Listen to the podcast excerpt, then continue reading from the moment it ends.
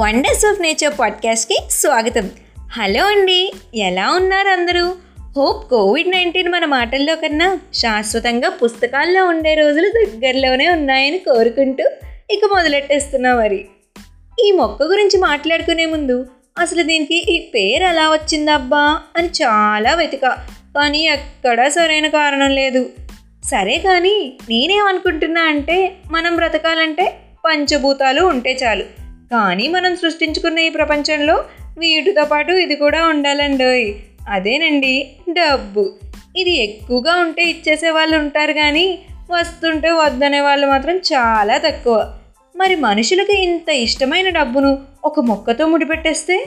ఖచ్చితంగా మనం ఆ మొక్కను ఇళ్ళలో పెంచుకుంటామని అనుకుంటా. దీనికి మనీ ప్లాంట్ అని పేరు పెట్టారు. ఇది ఇంట్లో ఎక్కడైనా పెద్దగా వెలుతురు అవసరం లేకుండా పెరిగిపోతుంది. అలాగే ఇది మట్టిలోనే కాకుండా నీళ్ళలో కూడా పెరగగలదు. అందుకే వీటిని ఆక్వేరియంస్లో కూడా పెంచుతారు. అలా ఇవి చూడటానికి బాగా అందంగా ఉండటమే కాకుండా దాంట్లో నీటిని పరిశుభ్రంగా ఉంచుతాయి. దీనికి ఎండ చలి వాన కాలాలతో సంబంధమే లేదు. ఏ కాలంలో అన్నా చక్కగా బ్రతికేస్తుంది. అంతా బాగానే ఉంది కానీ దీని కాడల్లో ఉండే రసంలో విషం ఉంటుందంట. దీన్ని డెవిల్స్ వైన్ అని కూడా పిలుస్తారు. ఎందుకంటే ఇది ఏ మూలనైనా కొద్దిగా నీరు గాలి ఉంటే చాలు హాయిగా ఉంటుందని.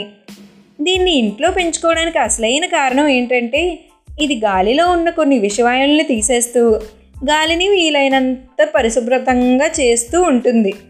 ఇలా దీన్ని మనం ఇంట్లో పెంచుకోవడం వల్ల డబ్బు వస్తుందో లేదో తెలియదు కానండి జబ్బులు మాత్రం రాకుండా ఉంటాయి.